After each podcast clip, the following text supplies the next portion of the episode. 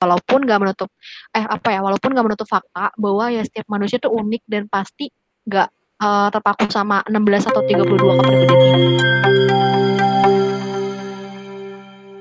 Halo teman-teman, hari ini pada podcast kali ini uh, saya Nisrina sebagai host hari ini. Kita akan membahas tentang personality atau MBTI dan dari teman-teman kita silakan perkenalkan diri Hai semua, saya Ahlul Al Mustakfiri. Boleh dipanggil Ahlul. Halo semua, nama gue Andi Fatigam Rizky, bisa dipanggil Iza. Halo, nama gue Elena Zahrifanti, biasa dipanggil Elena. Halo, nama gue Iga Yusdisti, biasa dipanggil Iga. Halo, nama gue Irfan Ar-Rahman, biasa dipanggil Irfan. Halo, nama saya Muhabi Mulya, biasa dipanggil Muhabi. Halo, nama gue Nadia Zara, biasa dipanggil Nadia. Gue Nila Puspita, biasa dipanggil Nila. Halo semuanya.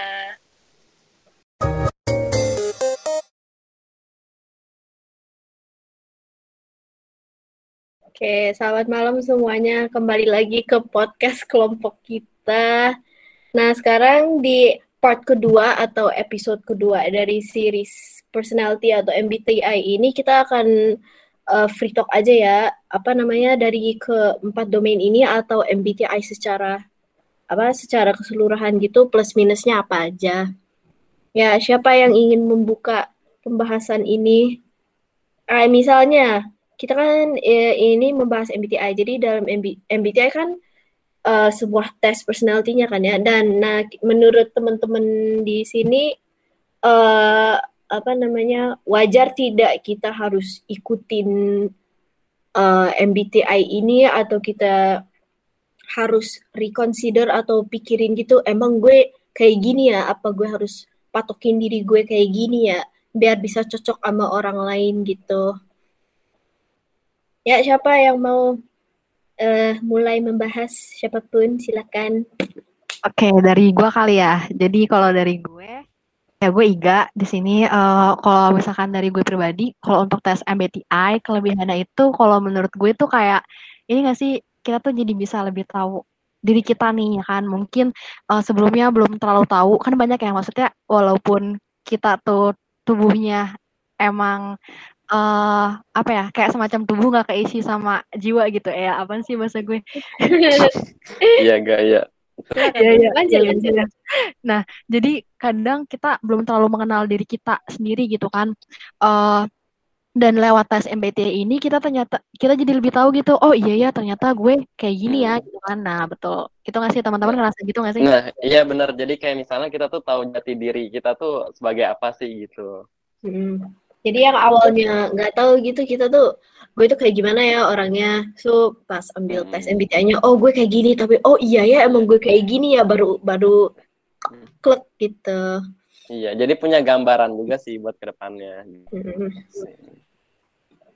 itu terus kalau dari minusnya gimana tuh iya betul sih uh, tadi kalau yang dari plus ya jadi uh, kan ketika kita udah tahu gitu, ketika udah, udah tahu nih, oh ternyata gue kayak gini ya, dan itu bisa jadi bahan evaluasi gitu kan, misalkan dari kekurangan-kekurangannya, uh, oh berarti kalau gue kayak gini orangnya tuh harus di kayak giniin ya gitu kan biar nggak ngestak di situ gitu kan. Terus juga apa ya dari yang karena kita udah tahu uh, diri kita lebih dalam lagi kita jadi bisa nerima atau berdamai gitu dengan diri sendiri kan. Oh ya udah gue menerima kekurangan gue. Misalkan hmm. kalau misalkan gue tuh uh, orangnya itu misalkan agak sulit untuk bersosialisasi oh gue menerima diri gue gitu kan. Uh, jadi apa ya plusnya itu bisa berdamai dengan diri sendiri dengan cara lebih mengenal diri gitu Nah, iya. iya bener tuh. Jadi kayak kita tuh tahu kita kayak gini, jadi kita nggak perlu memaksakan gitu. Misalnya ya kita se seorang introvert gitu, tapi ada tuntutan buat kita buat aktif segala macem gitu. Maksudnya yang uh, harus ikut ke di tempat keramaian gitu-gitu. Tapi ya karena kita udah tahu, jadi ya kita nggak perlu memaksakan untuk berbaur gitu. Biarlah kita ada di zona nyaman kita sendiri gitu. Nah, iya. Dan dan tapi ada minusnya nih apa tuh? Ya, ya ini menurut gua nih minusnya kadang-kadang orang nih uh, suka apa namanya alasannya karena kepribadian jadi nggak mau berubah gitu. Nggak mau hmm, berubah iya. juga. Benar-benar Jadi seharusnya itu MBTI ini tuh seharusnya membuat eh, menurut gue menurut gue sih ya leb- harus eh, kalau menurut gue sih kita bisa menggunakan MBTI ini untuk me, me- apa namanya improve diri gitu untuk memperbaiki diri. Jadi kalau kita tahu kita kekurangannya ini ya jangan ya kayak Irfan bilang tadi jangan gunakan itu sebagai alasan gitu. Mending kita eh, apa kekurangan kita ini di eh, di kita bisa ubah gitu untuk menjadi orang yang lebih baik gitu daripada kita menggunakan itu se- sebagai alasan aja menurut gue sih gitu Betul betul. Setuju setuju setuju. Karena Hmm. emang bener banget sih. Eh, iya benar banget sih, tapi kalau menurut gue nih kan, kan kalau gue tadi tuh eh, ESTP yang ekstrovert, cuman Hmm. gue nggak berpatokan gitu loh. Nah, malah gue ngerasa gue berkembang. Yang tadinya gue kalau sendiri bonus untuk, jadi kayak ya udah fine fine aja. Jadi kayak ada energi kecil yang masuk gitu loh. Jadi nggak harus rame dulu, harus energi yang masuk. Jadi malah berkembang gitu. Yep. Nah iya benar. Eh, mau nambahin juga sih soal emang minusnya yang salah satunya yang tadi diomongin. Jadi kita tuh kayak terlalu terpatok sama MBTI gitu gitu. Padahal kita bisa improve diri kita lebih dari apa yang ini gitu. Karena kepribadian itu bisa diubah gitu asal selama ada niat dan kemauan dari diri pribadi gitu. Walaupun mungkin caranya nanti bakal beda gitu. Misalnya seorang introvert yang mau mencoba hal-hal baru misal berbaur dengan yang lain itu mungkin caranya bakalan berbeda dengan seorang extrovert itu sendiri gitu. Paling gitu sih. Minusnya ya bisa takutnya di kotak-kotakan sendiri gitu orang-orang itu dia tuh ya ini ya nggak bisa gitu. Nggak bisa ke pindah ke yang lain gitu. Hmm. sama ini juga sih kayak apa ya takutnya kalau misalnya yang buat yang beragama percaya sam- banget sama hal-hal begini kan bisa jatuhnya ke ini kan ke musrik gitu gitulah gitu makanya Iya, jadi anggaplah seba- Iya. sebagai gambaran aja gitu jangan Iya, terlalu meyakini Men- gitu, mendalami seperti ini. banget gak nah usah eh, benar ya Ya, tapi kadang ada yang kayak eh, maksa diri kita buat sesuai sama kepribadian yang yang udah ditentuin itu loh kadang Hmm, Kayak- setuju setuju banget. malah malah jadi buat jadi alasan gitu yang kayak tadi Bang Irfan bilang. Itu sih yang kadang ini bikin Hmm. Iya benar-benar benar banget sih. Kayak misalkan eh, dia tuh orang feeling nih misalkan. Feeling itu kan emang perasa ya kan ya. Terus eh jadi misalkan nih eh ada orang yang mungkin sedikit eh sedikit apa ya sedikit menyebalkan gitu kan. Dan itu jadi alasan dia gitu ya lu jangan menyebalkan gue kan soalnya orangnya perasa gitu karena mungkin kan seharusnya Hmm. bisa ngehandle dong maksudnya perasaan dia biar nggak terlalu sensitif juga. Iya iya. Benar. Gitu Gara-gara ini mau nanya deh, kalau menurut kalian eh, dengan adanya MBTI ini, kita jadi tend to act like kayak kita tuh mau maksa diri kita buat fit ke ke, ke MBTI ke MBTI kita iya. atau emang ini tuh how how how we live gitu loh kayak emang gitu kita nih kalau hidup tuh kayak gini atau emang kita tuh kayak pengen aduh gue kan misalnya aduh gue kan NTJ berarti gue harus gini gini gini nih Hmm. setelah tes tuh menurut kalian tuh bakal bikin kalian mikir kayak gitu atau enggak? Kayaknya itu tergantung kepribadian sendiri. Ada orang yang mikir, oh gue harus kayak gini, tapi ada yang mikir, oh ini cuman cuman kayak ya udah gue kayak gini orangnya, tapi nggak, gue nggak akan selamanya kayak gini gitu loh. Life goes on, habis itu eh, kita pasti akan berubah tergantung lingkungan dan experience yang kita alamin gitu loh. Yang lain gimana? Nah, iya tuh bener-bener bener banget apa yang dibilang Miss Rina. Soalnya ya walaupun tes MBTI itu ngebantu kita buat ngenalin diri kita sendiri, tapi kita juga tetap fokus terhadap diri kita dan ngembangin skill kita gitu sesuai dengan lingkungan yang kita dibentuk. Hmm.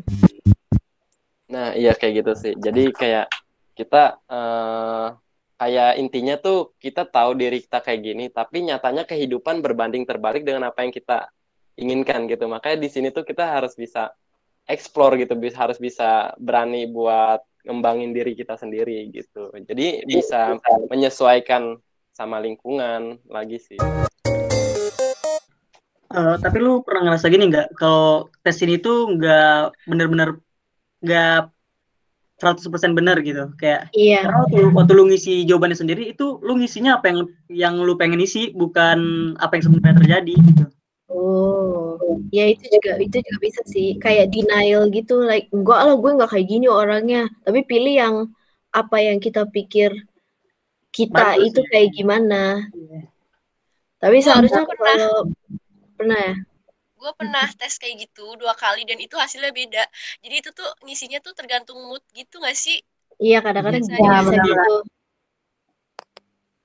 Betul sih, kalau gue sih dulu sempet eh, tes dari, kan gue mungkin udah tahu ini dari SMP ya kan ya. Dari SMP tuh gue ES, ESTJ itu. Nah terus tiba-tiba, eh, enggak tiba-tiba juga sih, tes lagi, tes lagi itu jadi ENFP.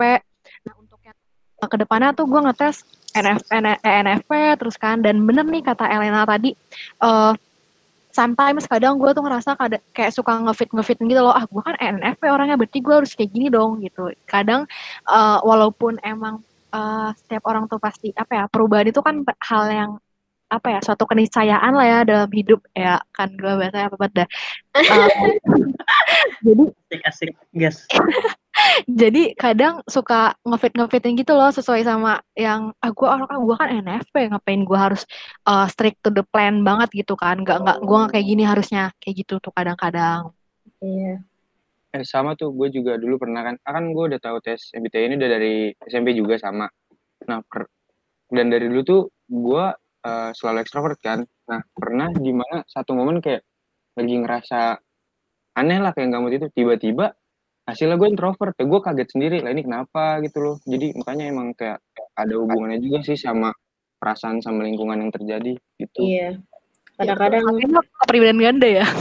Eh, tapi kalau gue sendiri ya tes dari SMP ya nggak pernah ganti sih kayak selalu Hmm. sama gitu hasilnya tapi waktu SMA tuh pernah tes yang kayak serius gitu loh dari sekolah disediain oh hasilnya pun sama kayak nggak pernah ganti sampai sekarang pun kalau tes nggak pernah berubah Iya. konsisten banget berarti Iya. kayak mana ya orangnya Eh, se- konsisten sebenarnya tes gini Gini. perlu Iya, sebenarnya tes gini tuh perlu kejujuran juga sih. Kayak gue tadi nih kayak ada pertanyaan nih gini ya. Kamu tuh termasuk orang yang emosian atau enggak sih? Nah, gue sebenarnya tuh kalau di di dalam keadaan real nih, gue gue termasuk orang yang emosian, tapi gue kayak gengsi aja gitu mau ngisi emosi.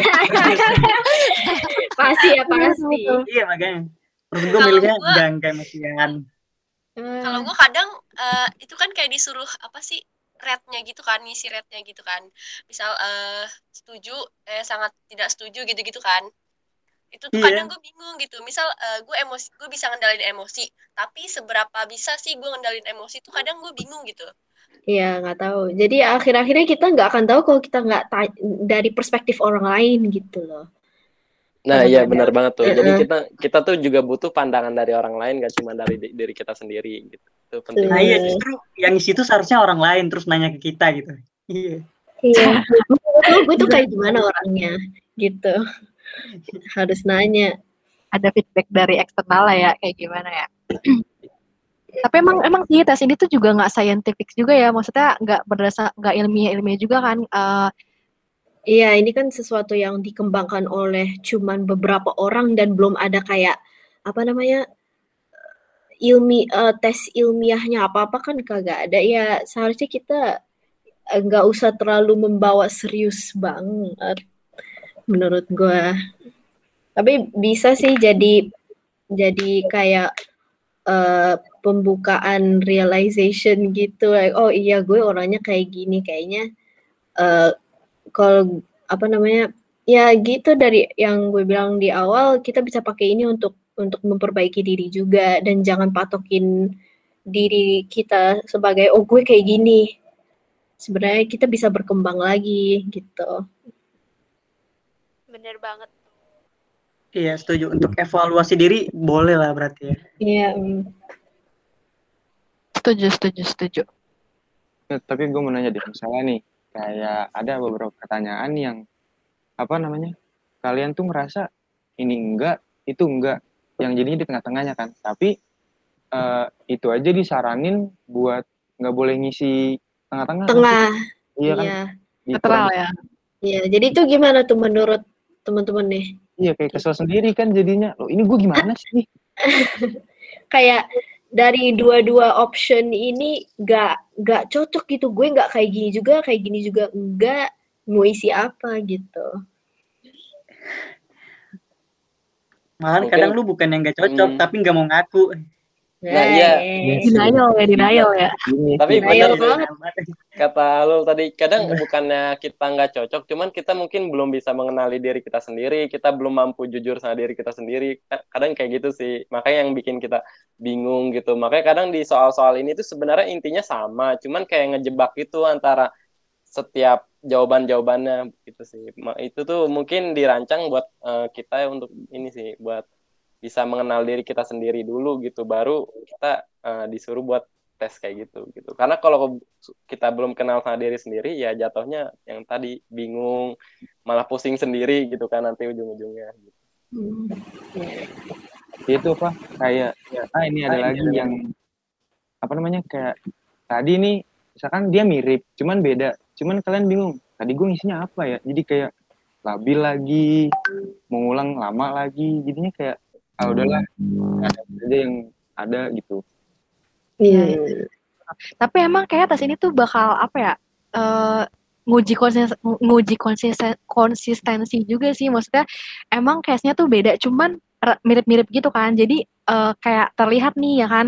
Eh, misalkan nih ada yang kalau misalkan yang extrovertnya itu mungkin tesnya kayak dia suka di keramaian nggak. Terus nanti yang satunya lagi ketika lagi di keramaian kamu bakal eh, lebih milih buat apa gitu. Jadi case-nya tuh mirip-mirip. Maksudnya mirip cuman buat nguji konsistensi kita gitu loh. Kalau gue sih Nah. mikir gitu. bahasanya Nah, gitu iya. yang beda ya bahasanya Betul, kayak ganti beda. gitu kayak diputer-puter gitu Iya, malahan padahal seharusnya ada yang jawabannya ini seharusnya sama, tapi malah kita waktu ngejawab beda gitu kan. Iya, iya, betul, betul, betul, betul. Kita Oke, jadi ya eh, apa lagi ya? Jadi ya menurut teman-teman juga yang MBTI ini kan ada domain 4 ini kan. Jadi menurut kalian ada nggak yang di sini yang dari dari extrovert, introvert, sensor gini-gini yang menurut kalian tuh kurang atau ada ada kayak domain lain yang seharusnya kita explore lebih gitu untuk nge untuk tahu personality kita sendiri. Ada nggak? Domain lain maksudnya kayak yang tadi ya, ENFPTA. Iya, heeh. Ada yang menurut menurut kalian tidak perlu atau ada yang lain seharus seharusnya yang lain gitu yang dites. Hmm, ya, ya, ya. Kalau gue sih tadi mikirnya ini ya, maksudnya eh, kalau misalkan dika- dibilang ini cukup apa enggak untuk merepresentasikan kepribadian yang ada, eh sebenarnya dibilang enggak bakal cukup gitu karena apa ya? Gue mikir lahir ke dunia itu pasti unik dan punya kepribadian masing-masing yang enggak sebatas sama 16 kepribadian ini dan mungkin ada lagi 32 ya kalau ditambahin eh, asertif sama yang turbulence tadi ya. Iya, iya, iya. Nah, jadi kalau gue mikirnya ya kalau bilang kurang ya pasti kurang gitu kan. Cuman kalau menurut gue udah cukup untuk membuat suatu apa ya generalisasi dari kepri- kepribadian-kepribadian yang ada walaupun nggak menutup eh apa ya walaupun nggak menutup fakta bahwa ya setiap manusia tuh unik dan pasti nggak eh, terpaku sama 16 atau 32 kepribadian ini. Gitu sih kalau gue mikirnya. Hmm. Iya, iya, iyalah pasti apa namanya nggak mungkin lah kita bisa apa itu pun personality kita pasti ya seperti yang dibahas sebelumnya tergantung mood, tergantung apa namanya eh, lingkungan, tergantung eh, apa perasaan kita hari itu juga kan ya. Jadi nggak mungkin lah satu orang eh, apa nggak mungkin kita apa namanya kita ada tujuh berapa nih tujuh seven billion orang di dunia ini nggak mungkin lah bisa dikotakin jadi 16 personality semua orang pasti beda-beda personalitinya Nah, iya benar tuh. Misalnya contohnya ekstrovert atau introvert nih. Pasti misalnya kita contohnya ini dia introvert, pasti introvert setiap orang juga beda-beda gitu, nggak sama dalam satu pandangan introvert yang kayak gitu-gitu aja pasti beda-beda gitu. Jadi ya emang sebenarnya personality itu banyak dan nggak bisa di ini. Cuman dari 16 personality ini cukup mewakili. tapi kalau menurut gua ya gua sih setuju aja sama adanya apa 16 ini MBTI cuman kayak terlalu mengkotak-kotakan personality soalnya sebenarnya tuh personality tuh luas banget nggak cuman sebesar 16 yang ada ini gitu Iya. Pasti. Eh, BTW kan kayak personality ini nggak cuman ESTJ, INFP gitu loh, ada juga yang modelnya kayak color gitu. Gue juga pernah tes. Kayak dia tuh sesuai warna. Kayak misalnya personality lu tuh eh, red, tapi kan warnanya susah dia namanya bukan kayak cuman Mejiku Hibini gitu deh. Jadi Hmm, emang banyak sih ya. kayak kayak warna kode warna gitu jadi banyak banget berarti ya. Iya, sumpah itu baik banget. Mm. Itu Oh iya, tesnya itu gimana tuh Elena tes. kalau mau share? Eh, gue udah nggak punya linknya sih ya, tapi ya basically pertanyaannya sama sih kayak kayak kalau tes-tes kayak gini. Hmm.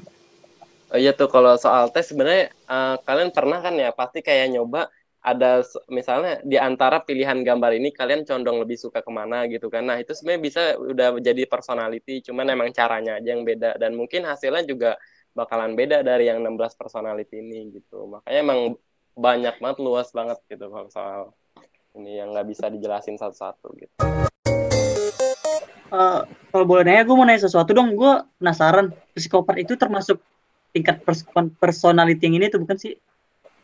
Hah, psikopat. Itu mah kelainan gak sih kak? Masuk masuknya emosional nggak sih kayak gitu? Kalau psikopat kayaknya lebih ke mental mentality yang beda lagi kayak. Itu pasti biasanya ya. Psikopat itu biasanya ya kalau nggak terbentuk dari trauma atau gedenya digedeinnya dijadiin psikopat, ya itu pasti kalau menurut aku sih ya, psikopat itu sudah beda lagi mentalnya, udah nggak mentalnya udah Tapi Miring. itu masih Dokter, bisa nyambung-nyambung kan ya ke personality ini. Misalnya kan psikopat tuh orangnya pasti kayak pendendam segala macam gitu kan. Berarti itu jatuhnya ke Ah. emosional gitu. Bisa Iya, jadi iya itu ada hubungannya. sih. Heeh. Gitu. Iya, kayak psikopat itu selalu ngelakuin hal-hal yang di luar nalar gitu loh. Iya, kayak dia nggak sama nggak sadar nggak sih? Mm-mm, betul. Tapi emang Beda. mental Dia tuh mungkin bukan yang nggak sadar kayak kayak nggak punya rasa bersalah kali ya. Nah Ah, iya, iya. gitu. dia ngelakuin Iya. yang hal orang yang lain gak lakuin gitu kan. Kayak kalau kita nih kalau kita kemasukan maling di rumah ya, paling kita ngambil yang paling kuat lah, yang paling tajam gitu misalnya. Ataupun yang Kalau yang orang psikopat paling untuk belum. Iya. iya. Kalau psikopat ngambilnya kayak cutter gitu yang kecil buat nyiksa pencurinya. iya. Ah lu tobat kayak Sering nonton ya. Kalau dikira banget mantannya. mantan zaman sekarang banyak. Mengerikan. Eh katanya kalau misalnya kita sering-sering nonton film yang psikopat-psikopat gitu tuh bisa bisa ini tahu Kita kayak mulai mikir gitu. Nah, iya bener. Mulai, di kepikiran psikologi gitu. pasti heeh. kalau gue mikirnya pasti ada pengaruh gitu loh Pemi- Nah, iya beda itu pengaruh pemikiran gitu. lingkungan. Hmm. Penga- kayak gue kalau kayak gini orang lain kayak gimana ya? Gue kayak gini rasanya kayak gimana ya? Kan orang Iya. psikopat kan kalau kerjain apa-apa nggak ada perasaan ya. Itu kan bisa bisa kayak hipnotis diri nggak sih kok kayak gitu? Kalian Iya. kalian pernah ngebayangin gak sih kalau kalian yang ngelakuin itu gitu? Takut. Ya, lu lu sadar atau enggak kepribadian lu berubah setiap habis nonton film. Ketika lu Oh. nonton film ini gitu, lu ngerasa Ya, kayak karena- gue udah ada udah ada jiwa baru nih. Karena Iya, manusia benar-benar. tuh tend to kayak mengidolize something gak sih? Jadi kayak ah dia keren nih, gue mau jadi kayak dia. Makanya tiap misalnya kalau kita habis nonton tuh kayak aduh gue pengen jadi kayak dia deh keren nanti. Iya, kayak dapat ilham baru. Iya betul. Ilham. betul betul betul Bener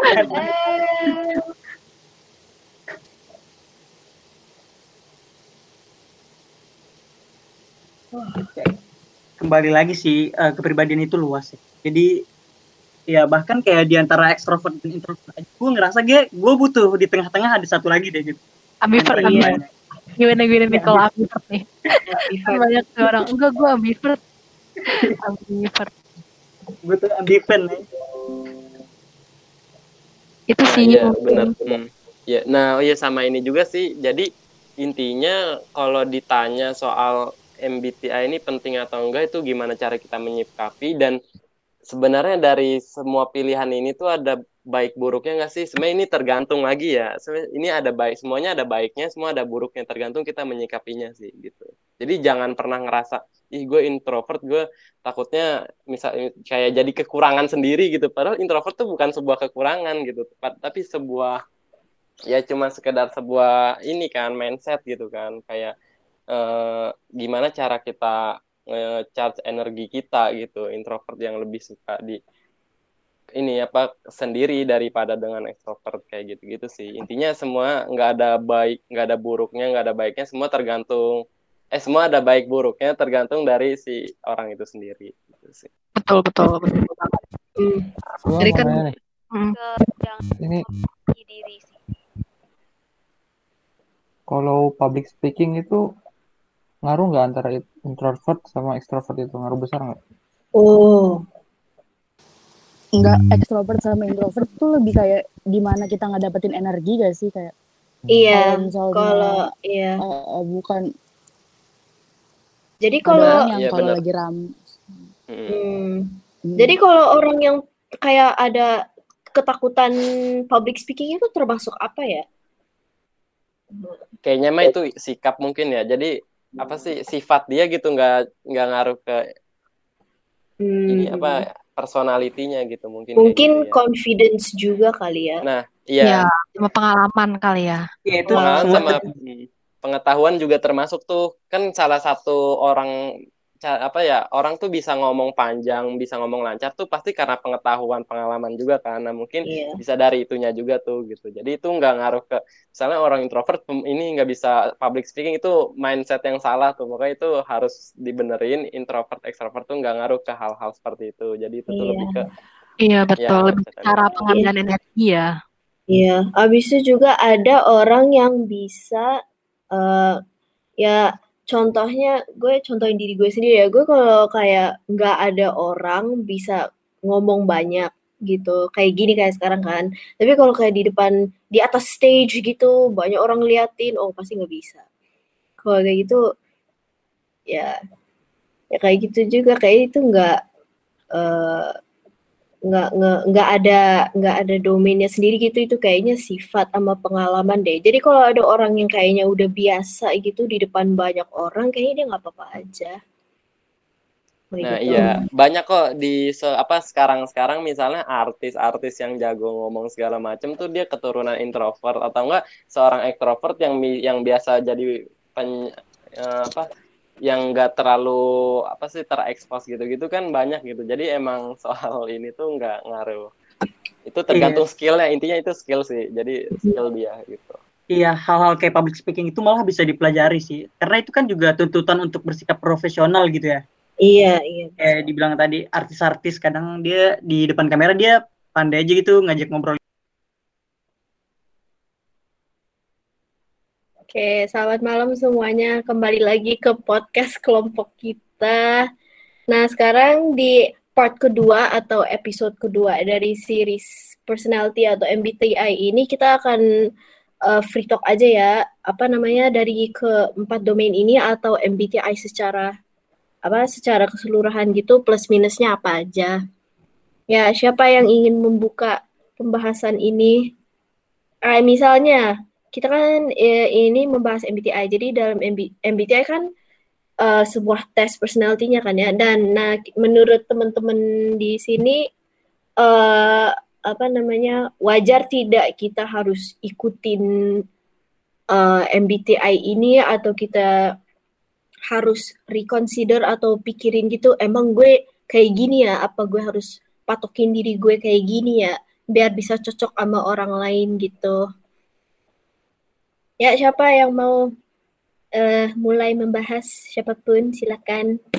Oke, dari gua kali ya. Jadi kalau dari gue, ya gue Iga di sini. eh, kalau misalkan dari gue pribadi, kalau untuk tes MBTI kelebihannya itu, kalau menurut gue tuh kayak ini gak sih kita tuh jadi bisa lebih tahu diri kita nih ya kan. Mungkin eh, sebelumnya belum terlalu tahu. Kan banyak yang maksudnya walaupun kita tuh tubuhnya emang eh apa ya kayak semacam tubuh nggak keisi sama jiwa gitu ya apa sih bahasa gue iya enggak ya Silakan, Iya, iya, lanjut, iya, lanjut. iya. Nah, jadi kadang kita belum terlalu mengenal diri kita sendiri gitu kan. Eh dan lewat tes MBTI ini kita ternyata kita jadi lebih tahu gitu oh iya ya ternyata gue kayak gini ya Hmm. gitu kan nah betul itu nggak sih teman-teman ngerasa gitu nggak sih Nah, iya benar. Jadi kayak misalnya kita tuh tahu jati diri kita tuh sebagai apa sih gitu. Mm. Jadi yang awalnya nggak tahu gitu kita tuh gue tuh kayak gimana ya orangnya. So pas ambil tes Hmm. MBTI-nya, oh gue kayak gini, tapi oh iya ya emang gue kayak gini ya baru baru Hmm. klik gitu. Iya, jadi punya gambaran juga sih buat ke depannya. Mm. Itu. Terus kalau dari minusnya gimana tuh?